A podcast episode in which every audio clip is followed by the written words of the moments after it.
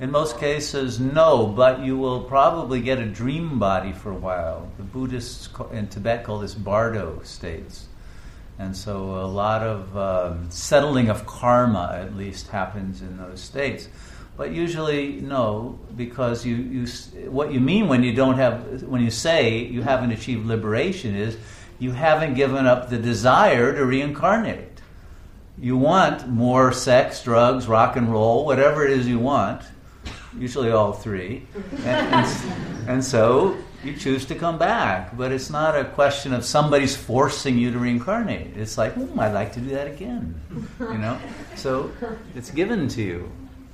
Right? So you're not ready to identify for anything. Yeah, that's right. When you're ready to realize that this was all a dream, then you awaken from it, and you get a good laugh, and it's over. No prize. You don't even get a T-shirt out of it, you know. you find out you've always been liberated.